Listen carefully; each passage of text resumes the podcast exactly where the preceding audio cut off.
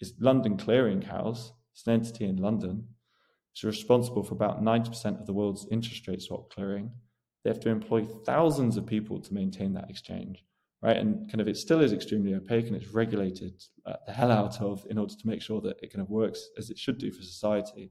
But why does that need to exist? I don't think it does. Like, I think the entire thing can be replaced with smart contracts.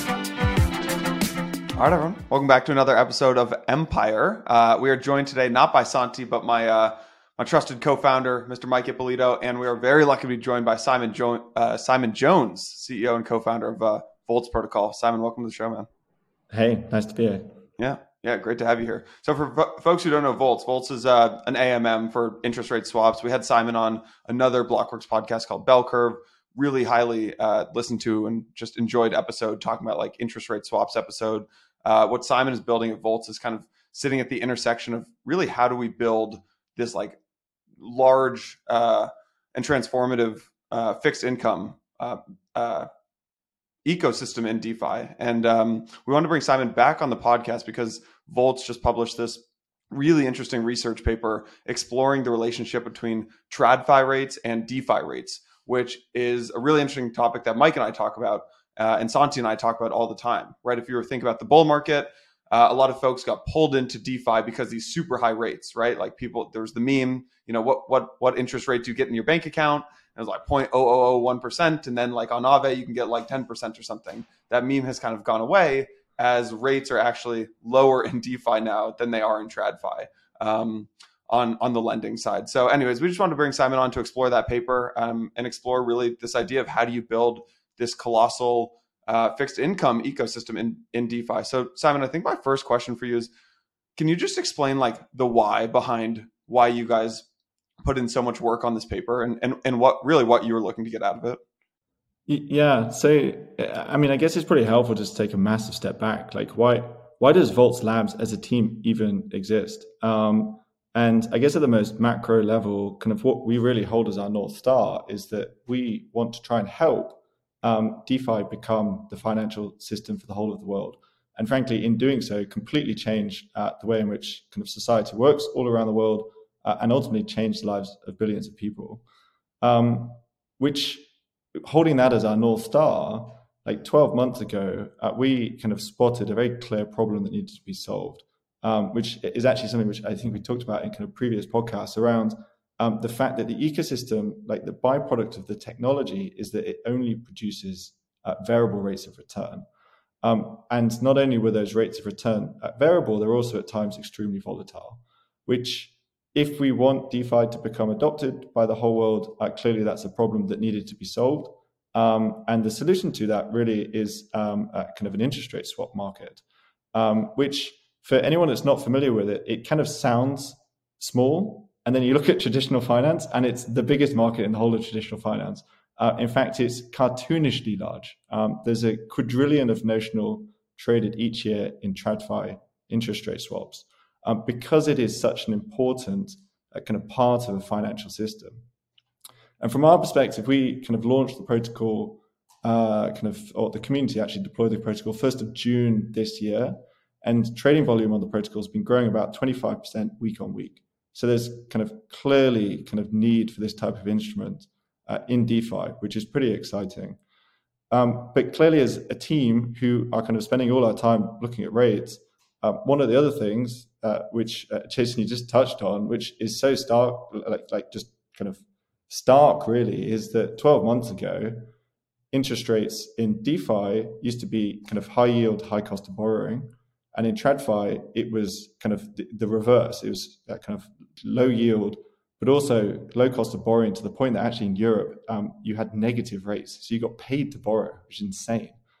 And then if we kind of fast forward 12 months, it's completely the opposite, um, uh, where DeFi yields have come down, DeFi borrowing costs have come down, uh, but TradFi rates have gone up, uh, both cost of borrowing, but also now the yield you get in your bank account is uh, actually better than you can get in DeFi.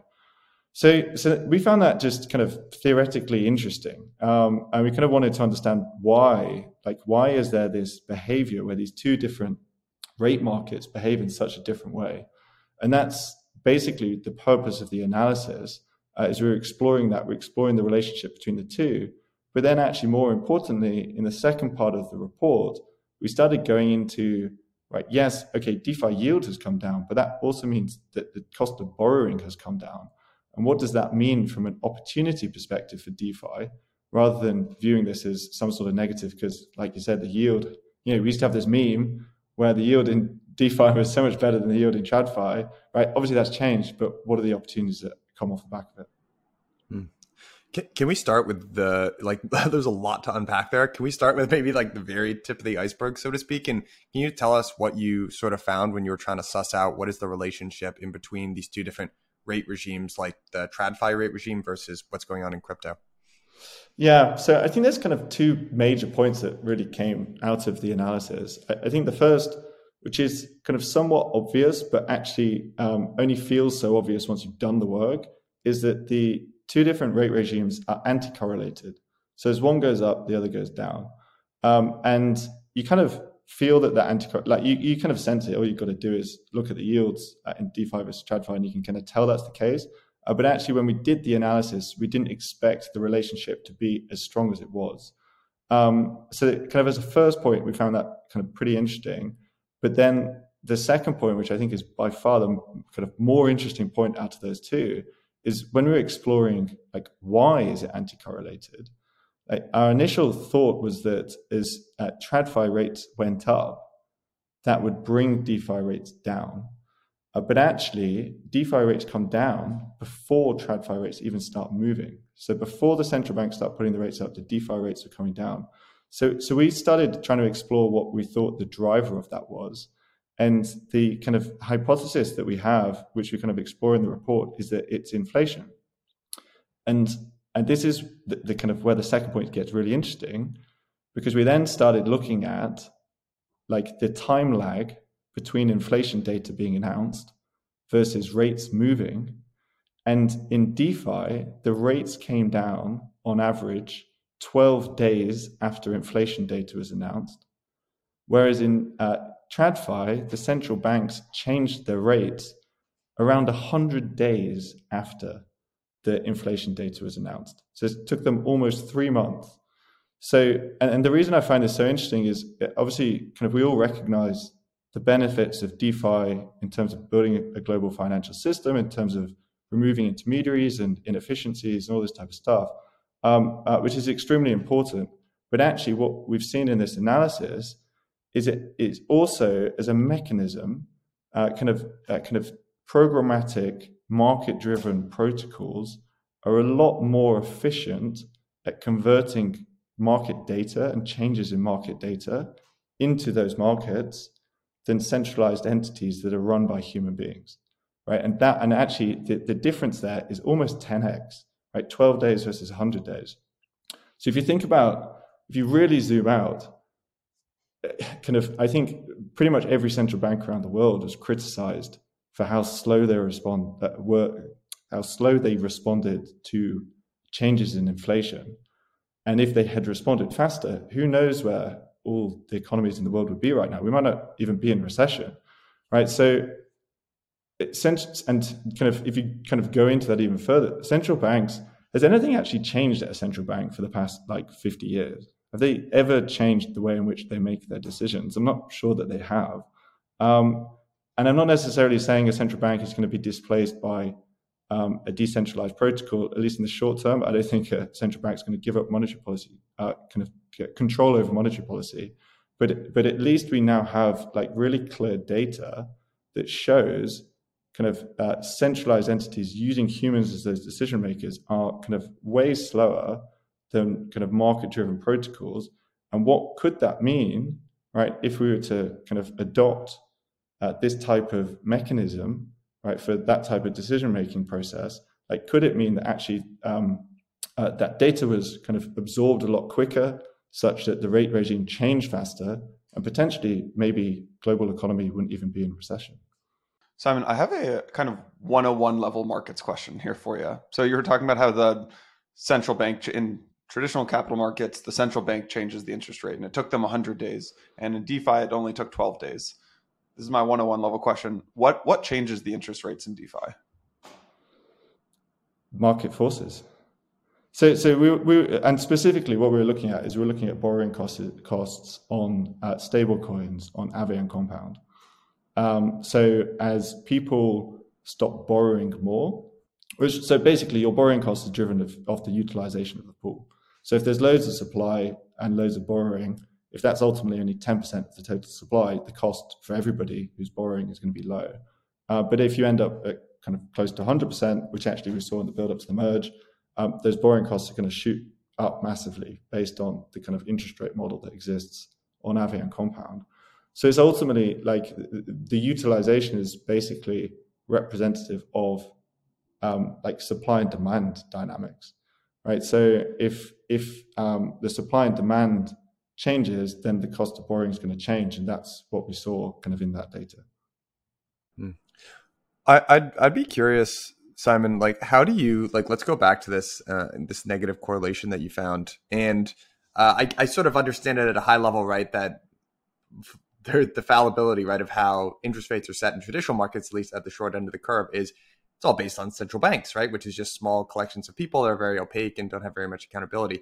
Can you walk me through what is the transmission mechanism here? Like how actually do how actually did DeFi respond more quickly to changes in inflation than the central banks were able to do?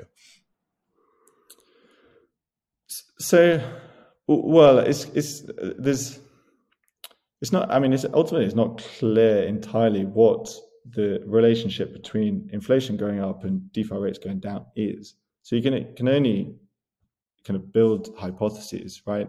And I guess there's there's one perhaps which is that um, uh, you know there's a lot of retail activity in DeFi. Um, uh, is inflation actually started going up, people had less disposable income. Um, there was less capital, therefore, to come into the ecosystem. Um, so therefore, there's less perhaps supply, there's less demand for borrowing. That all starts to suppress a lot faster than in a non-market driven environment.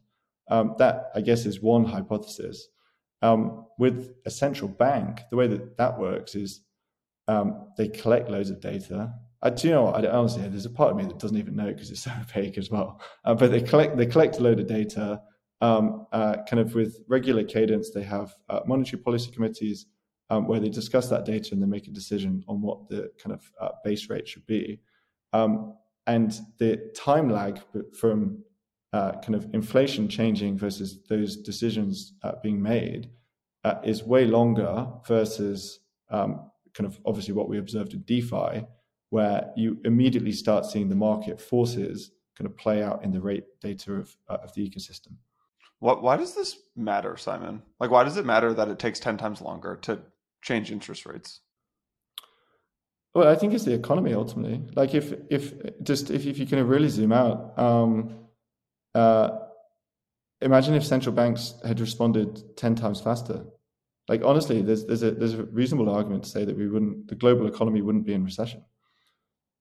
And and what what does that mean? It means that um, we've got like technology improves over time, and and, and I kind of find it I find the. I mean, obviously, the opportunity of DeFi is um, transformational, but there's also an opportunity for some of these old legacy structures. If they don't get displaced, then they can evolve too. So why do they not look at more efficient ways of um, making these decisions and and kind of uh, kind of adopting technology, right? Um, because I don't think a central bank has changed for the past 50 years. Yeah. Mm. I have a, I have a, a, the way that I was sort of thinking about this, Simon, I'd love to get your, your sort of thoughts here before I read the, the paper that you guys published was the reason why there might be this sort of anti-correlation is if crypto is in like one way to think about monetary policy and economic cycles the way you read in your textbook, right? Which is the Fed raises interest rates and that impacts the cost of borrowing and then fewer projects get funded and then that slows growth that way. But you could sort of make an argument this weird like Keynesian economic uh, experiment that we're running here that largely the way actually monetary policy gets transmitted is when you raise interest rates, it has an impact on the price of financial assets and financial assets go up or down based on interest rate sensitivity. And then that actually ends up dictating economic policy. It's this weird backwards way of transmitting monetary policy. And that that was kind of how I was thinking about what happened in crypto, right? We raised interest rates, or even before we raised interest rates, the Fed signaled that they were going to raise interest rates, their forward guidance, which is kind of more important than the actual raising of the interest rates. The market believed them. And then and then one by one, we've seen risk assets collapse, and crypto is kind of at the very tip of the, the frontier of risk assets.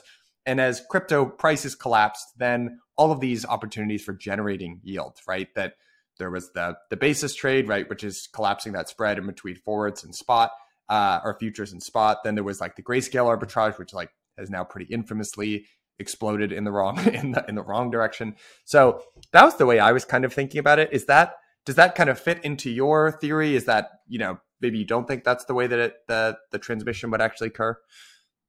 I think so. I, but I think that what we saw is that DeFi responded faster than that. I mean, that's kind of what we expected to see. We expected to see TradFi rates go up, or at least expectations of TradFi rates go up, right? And then DeFi rates to come down off the back of it. Um, but actually, the what the hypothesis is is that inflation was the cause, and that actually, as inflation started to change, people stopped kind of spending money on crypto assets, right? So the prices got suppressed a lot quicker than the kind of the Fed even had begun to react in terms of expectation setting, right? And that meant that the rate regime came down. So the whole ecosystem actually responded, um, uh, well, like around 10 times faster than the Fed.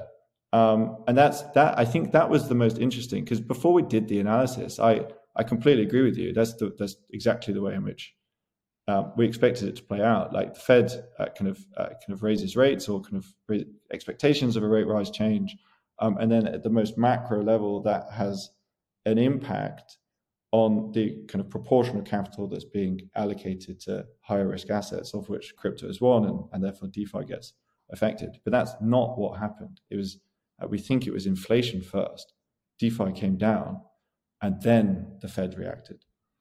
Mm.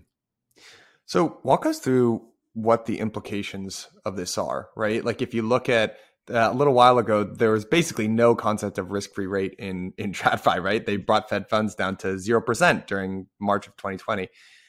Now that's not the case, right? And the terminal rate is over five percent as of this week's FOMC, and even like the two years, I don't know off the top of my head, but around three and a half or, or so percent.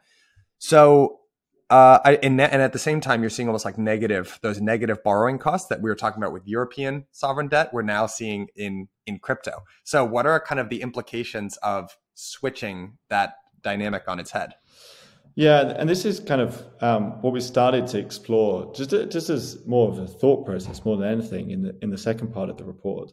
And because I think um, clearly, as DeFi yields has come down, there's been a lot of DeFi projects that have been kind of destroyed as a result. Like the the the, the business model, kind of for want of a better phrase, was designed around like the fact that yield is higher in DeFi than it was in traditional finance. So I, th- I guess there's some bearish sentiment around the fact that that had flipped. Um, and actually, what we wanted to kind of talk about in the report is, well, like flip that on its head. What's the opportunity, right? Instead of being bearish, what's the opportunity now that these have changed? Um, and one of the things that we think at least exists in the short term is uh, the opportunity to use DeFi as a low cost of borrowing or source of low cost of borrowing, um, uh, which can obviously exist across various different uh, uh kind of uh, products. Um, the one which we talk about, just because I think is arguably the most interesting, is uh, fixed rate mortgages. And, and the reason that we kind of bring this up in the report is um, there's something really interesting that happened a couple of months ago where somebody bought an NFT on OpenSea where the NFT represented ownership over a physical house. So they effectively brought, bought a property by buying the NFT. And why I find that so interesting is that um, kind of I haven't got into all the details of the legal structure that exists around it, but but what we have in principle facilitated is we have facilitated the purchase of a property on chain. So the next step is to finance Financing. the purchase yeah. of the property yeah. on chain. Mm. And what, what we kind of lay out is again, it's just thought provoking more than anything. Is is like what are the steps to enable that? Well, the if the NFTA represents the the kind of physical property, then the NFT clearly has intrinsic value, right? So if you can use that as uh, collateral on a money market protocol, such as Aave, for example, right, then in theory you could borrow against it. Um, and if you were to do that, then effectively you have financed the purchase of the property on chain. Is someone going to do that at a variable rate? I I don't know. I think that's pretty risky because you don't want to get liquidated on your, your house purchase. So clearly, what we talk about within it is you'd you'd want to compose that with an interest rate swap. So you're borrowing at a fixed rate. At which point, you effectively have uh, fixed rate mortgages on chain, which is pretty cool. And and why is that why is that so exciting? Well, with the difference in the rate regimes, you could borrow at a fixed rate of two percent versus borrowing a fixed rate of, say, 6% in traditional finance at the moment. So you're getting a 3x improvement on your cost of borrowing by doing it through DeFi versus doing it through TradFi. I'm not saying it's about to happen. Like I, I, honestly, I think it's possible for it to about to happen. But if it's ever going to happen, it's going to happen now, and I think it's pretty exciting as a thought process. Mm. Uh, can we talk about the inverse of that as an opportunity as well, and the opportunity for DeFi protocols to import yields from TradFi. So we were talking about this a little bit on, you, you, know, you, you just mentioned that most DeFi protocols had built their business model around having higher yields in crypto. Jason, we covered this quite a bit, but we also talked about it a lot off air. Uh, we watched Maker basically divert some of the USDC in their peg stability mechanism into Coinbase and start earning some of the yield that Centre, which is the consortium between Coinbase and Circle, were earning, right? And suddenly that's a non trivial stream of income that Maker is generating for itself.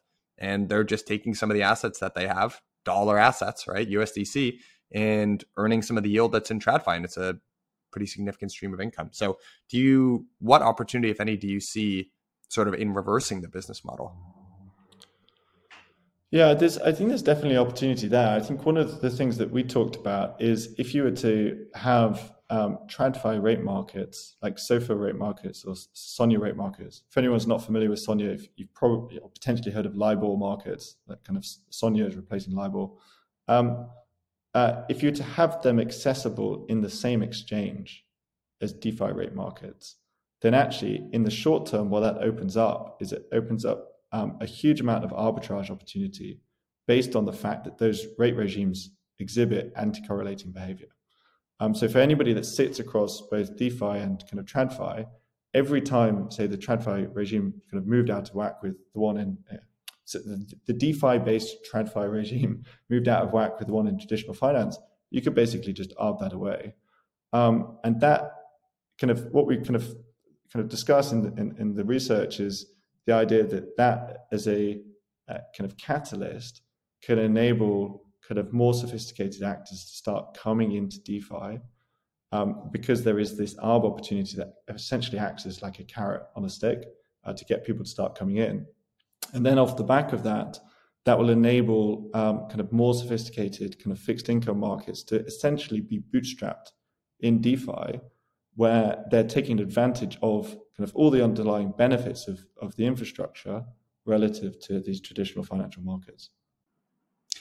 Let's um let, let's talk about a little bit about like the let's kind of transition here into the the second half of your report and talk about like what are some of the other opportunities that this creates right um you know when i just kind of sit there and close my eyes and think about these two which I, I, sort of knew beforehand but the way you spelled it out was really helpful for me which is there are these two different financial systems with different rate regimes right and eventually there's going to be some opportunity in getting those regimes to sort of talk to one another. So, can you describe a little bit about what this opportunity kind of represents?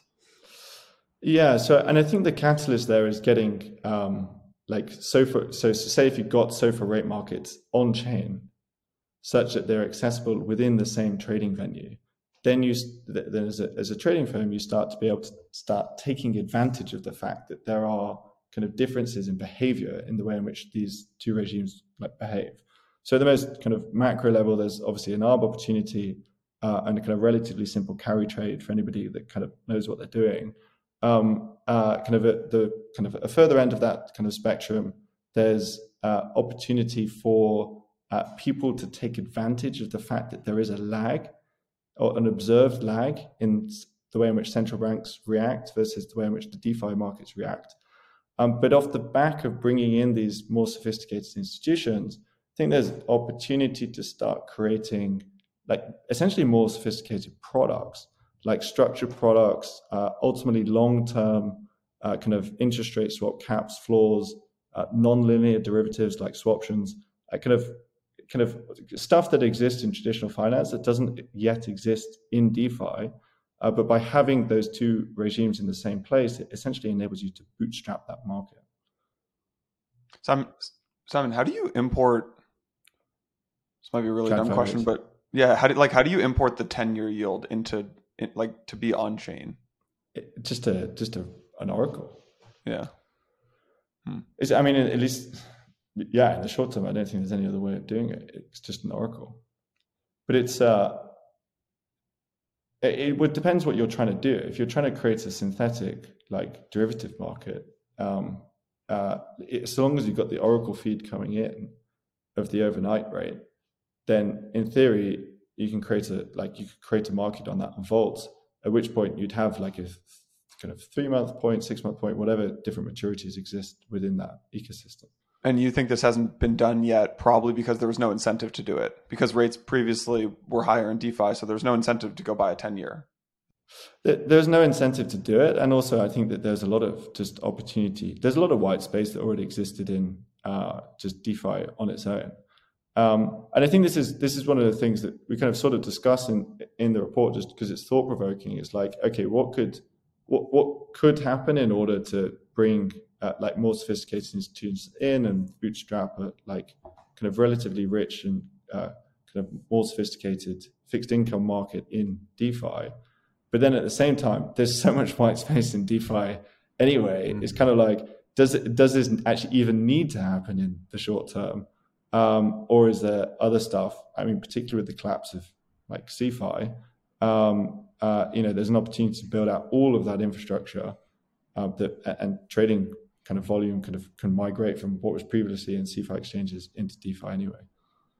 Hmm. Can we talk about? Uh, I'd like to go in a little bit more detail about. So we talked about like one of the opportunities, like a big bucket, right, being fixed rate mortgages uh, that are native to crypto or, or DeFi. The other one that you sort of just just briefly touched on there a little bit is more complex financial instruments for TradFi, like swaptions and, and those sorts of markets. But then there's also uh, products for for corporates, and that was a section that you outlined in your in your piece. I, I'd love to, you know, when I think about corporates interacting with financial markets, I usually think about them hedging raw materials and things like that, right? So they like if you're buying a whole bunch that I it was sort of my background before this, but you know, if you're buying a whole bunch of steel or something like that, right? You don't want your gross that that's like an enormous part of your what makes up your uh, gross margin, you can't have that fluctuating 100% year over year. So you go out into the market and you buy uh, futures to sort of hedge that out. And same thing with like anything that you that go goes into your product. Um, and then same thing with interest rate swaps. If you do business in you know multiple different jurisdictions all over the globe, you don't want to be taking interest rate risk because you can get slammed if like the dollar goes way up and you have a bunch of international business. Um, how do you think about what are some of the opportunities or reasons why corporates would want to engage in some of like on-chain products? And yeah let's let's start there actually. I, I think the short-term opportunity is lower cost of borrowing. Um, uh, and is i don't the, the short answer is i don't know if it'd be a corporate directly or it'd be a corporate through some sort of institution i think it's probably more likely to be a corporate through another institution where they're packaging up the low cost of borrowing that you can get from DeFi through to them.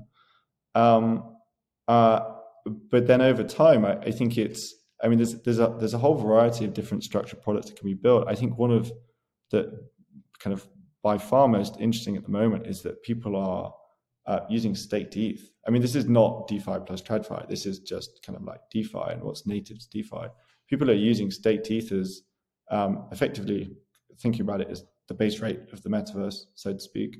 Um, uh, and there is a kind of relatively predictable yield that comes off the back of that. Um, if you start hedging that yield away, um, you can start building all sorts of structured products. You can uh, predictably by options, for example, of the fact that you have a predictable source of yield coming off your staked ETH. Um, uh, and those types of, at least even just having access to a diversified set of yield sources um, for a corporate a, a very sophisticated corporate, that can start to become pretty interesting. Um, uh, but you need interest rate swap markets in order for those types of structured products to exist. Do you think that off-chain entities end up doing this, or do you think that we're basically just in a waiting game for on-chain entities to get? Because I, I, can see this happening in the next cycle with protocols that are spitting off revenue. They go to these markets, they take out a loan, like that. The corporate loan market gets recreated, and the credit market gets recreated, but only with on-chain entities. Do you think that we're basically just waiting for the like the on-chain world to get really really big or or do you think these off-chain entities in the next in, in the next cycle are actually going to take advantage of this? Uh it's it's interesting I so I think I, I think DeFi is going to my, my personal opinion is I think that DeFi is just um, the fundamentals of the technology and the fundamentals of the ecosystem are so strong that like I think the direction of travel for the whole ecosystem whilst it's kind of had a difficult second half of the year um, actually coming out the other side, we're going to end up with a much kind of like stronger set of primitives um, that kind of really facilitate kind of uh, like s- the smart creation of financial markets. So I, I, my personal view is that by the next cycle, I think that's going to be massive. Um, uh, I still think that you probably end up with institute. I mean, institutions. I don't think are going to just completely disappear between now and the next cycle. Um, so I think you're still going to have institutions that are interacting with these very low level rails and much more efficient mechanisms of creating markets than a centralized entity, um, which means that uh, they may package up products for corporates, for example, uh, off these low level rails. Or what's uh, kind of amazing about DeFi is if a corporate is sophisticated enough to be able to interact directly, they may choose to do that as well. Um, but yeah, I think the, the short answer is, um, like, unfortunately, I think between now and the next cycle, I, I kind of, I don't think all institutions are just going to disappear, but I do think DeFi is going to essentially become the new set of rails which people are interacting uh, through, if that makes sense. This is a little bit of a callback to actually the season of bell curve that that you uh, helped us kick off.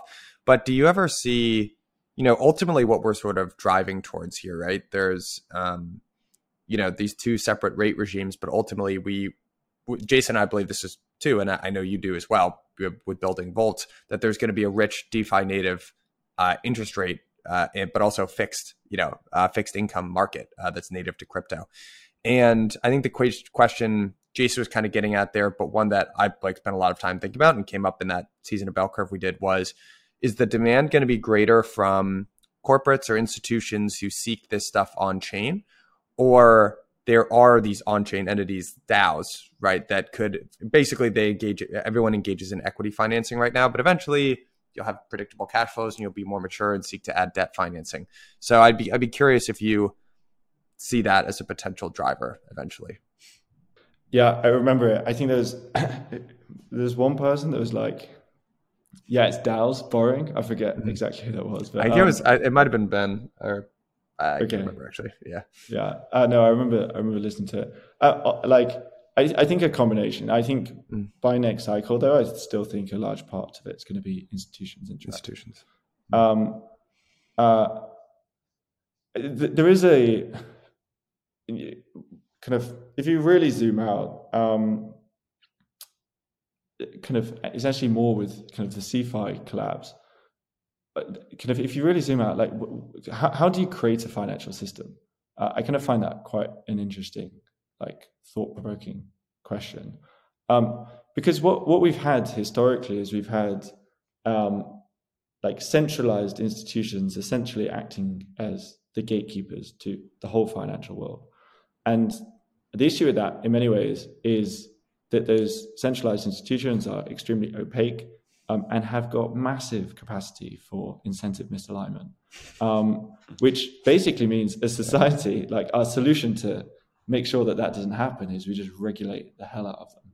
Mm-hmm. Um, uh, but inevitably, um, by definition, regulation lags innovation. So every now and then, we've had these instances where the regulators haven't understood the risks that exist in the sector, and uh, we've had these like spectacular blowups um, in centralized institutions. Um, so we saw that, it, it I think, most, notably in 2008, global financial crisis. And frankly, what's happened in CeFi is just, in my opinion, is a repeat of that. It's just opaque systems, incentive misalignment, regulation isn't there, it blows up. Um, so long term, uh, well, so, uh, so then that kind of brings you on to what's the other way of creating a financial system? And I think the thing that's so exciting about DeFi is in many ways it's polar opposite of that. Instead of having these really opaque uh, kind of institutions, you actually have transparent open source protocols. Uh, instead of having uh, kind of the capacity for incentive misalignment, you actually have these trustless systems which nobody is in control of. Um, and then, uh, kind of ultimately, it kind of in, instead of having the need to regulate, arguably because the rules of the system are known to everybody, right? Like arguably the kind of infrastructure regulates itself. So really long term, kind of coming back to your original question, I'd love like all institutions to basically kind of disappear and to be the financial system to be built off um, uh, kind of these open source kind of permissionless protocols. Um, in the by the next cycle, where do I think it's going to get to? I think there's opportunity for uh, I think particularly trading infrastructure to completely displace kind of every form of centralized exchange, right? Like, uh, and a good example of that in relation to what we're doing is London Clearing House. It's an entity in London. It's responsible for about 90% of the world's interest rate swap clearing. They have to employ thousands of people to maintain that exchange, right? And kind of it still is extremely opaque and it's regulated uh, the hell out of in order to make sure that it kind of works as it should do for society. But why does that need to exist? I don't think it does. Like I think the entire thing can be replaced with smart contracts. Um, but by the next cycle, there's still going to be institutions. I think ultimately sat on top of that, driving a lot of that volume through those through those new rails. Long answer, but I find it interesting.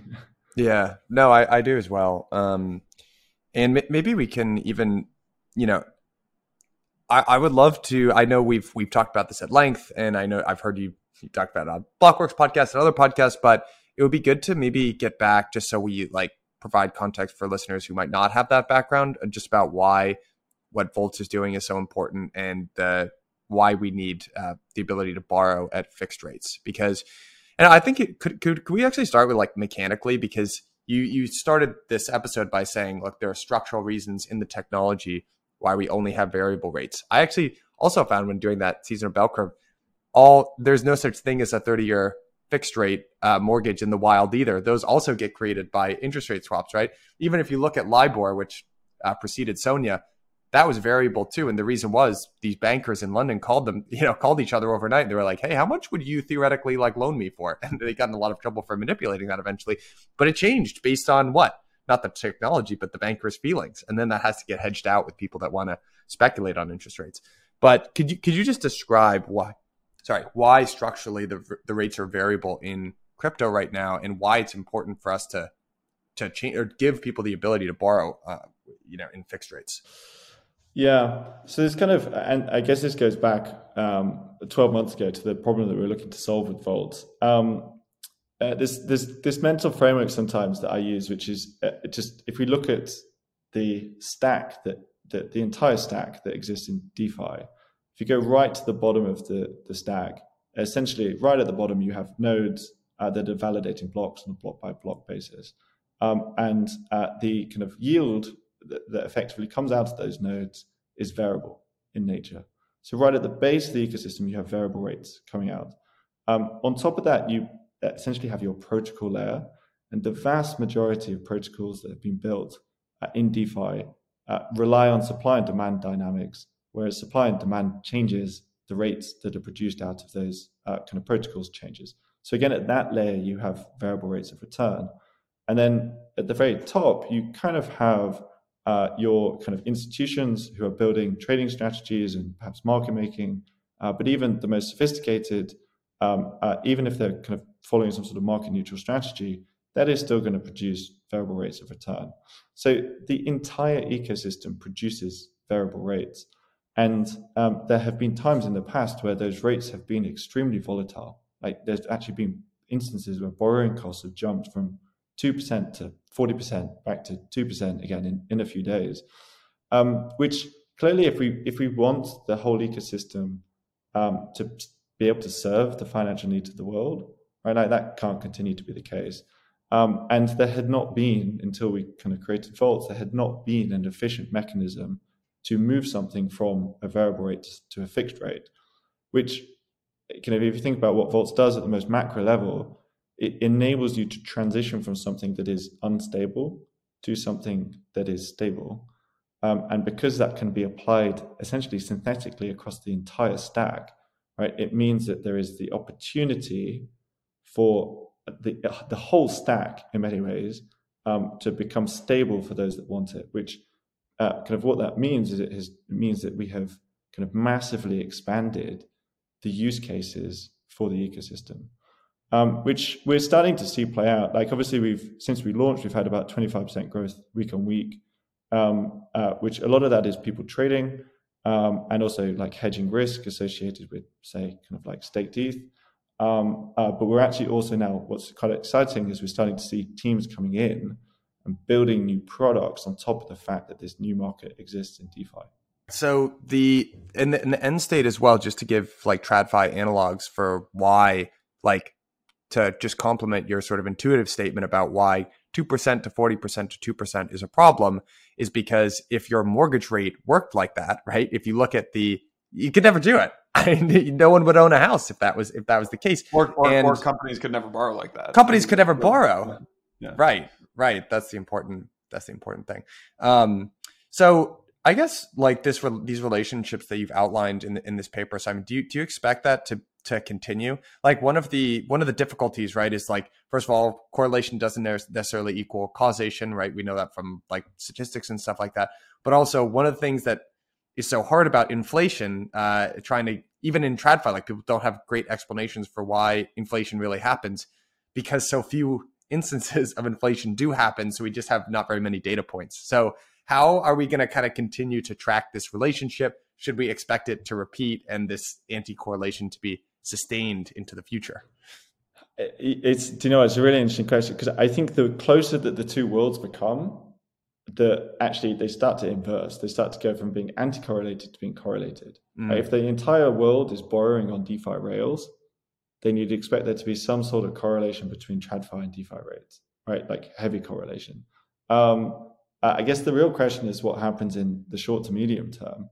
Um, and that's where we uh, kind of call out the fact that anybody who's able to operate across DeFi and TradFi rate markets, um, if you have TradFi rates existing in DeFi such that you can trade the two in the same venue, then that opens up a huge amount of arb opportunity, which clearly over time, like if you just really zoom out, like over time, that arb is clearly going to disappear, as all arbs do um, uh, which uh, the other way of saying that is over time you'd expect the two to become correlated. Yeah, if enough people are are about that opportunity, then the yeah, I mean, like honestly, if we didn't, and then if, they go from anti-correlation to correlation. But if we didn't, like, just if we didn't have, if we had a absolutely zero friction between on and off ramps, yeah, uh, with regards to on and off ramps, everybody would be borrowing for DeFi, right? Right. Which is so funny you say that because I think that if you follow that to its like logical conclusion, every big business in crypto has been built off of bringing something in from TradFi or the real world, right? Like exchanges are the best example of that kind of like they import capital from the real world. But a really interesting business that has also done this is Circle. Circle has done a phenomenal job of importing dollars into crypto as well. And it's a structural advantage, right? That like you ha- you have to imagine people are looking at that business being like, okay, we, we would also like to do that, or maybe it's importing instead of dollars, it's uh, treasuries. Maybe maybe it's on chain treasuries, right? Someone just puts that on chain, and it could be as simple as Circle, like they just put a box in and they buy a bunch of treasuries, and then they issue treasuries, and there's an on chain oracle, and Bob's your uncle. I, I don't yeah. know, uh, but like, I, do you know what? I think the problem the problem I mean, I wish it was that simple. I, my my feeling is that it's regulatory that is the the complication, yeah. right? Yeah, yeah, that makes sense. Um, otherwise, otherwise we'd have done it already. So. Yeah, yeah, you would guess so. Um, well, Simon, I mean, this has been. Uh, first of all, we'll we'll link the you know the report that you published in the show notes. Do you have any just you know closing thoughts for for our listeners here on you know anything that we might not have covered or anything that you want you know folks to know about Voltz and, and what you guys are building i think i think the thing that i would say is that it is um, unbelievably straightforward uh, if we wanted to to create SOFR rate markets on chain and to trade that through Voltz. Um, we haven't made a decision in the short term as to whether we're going to do that or not. I think if you actually play out that medium and long term view, of course we're going to do it, right? Like it, like it has to happen. These two worlds have to come together. Um, uh, but if there's anyone that's listening um, that is thinking, kind of, wow, if those two things existed right now, there's all these things that I could do. Obviously, we'd we'd love to be talking to them. Cool. Awesome, man. So That's great. It's been Yeah, a fun appreciate you coming man. on, man. Yeah, thanks Yeah. for coming on. Al- Always fun. Always fun. Yeah, good chatting with you. We'll talk to you soon. Good talk. See ya. Bye now.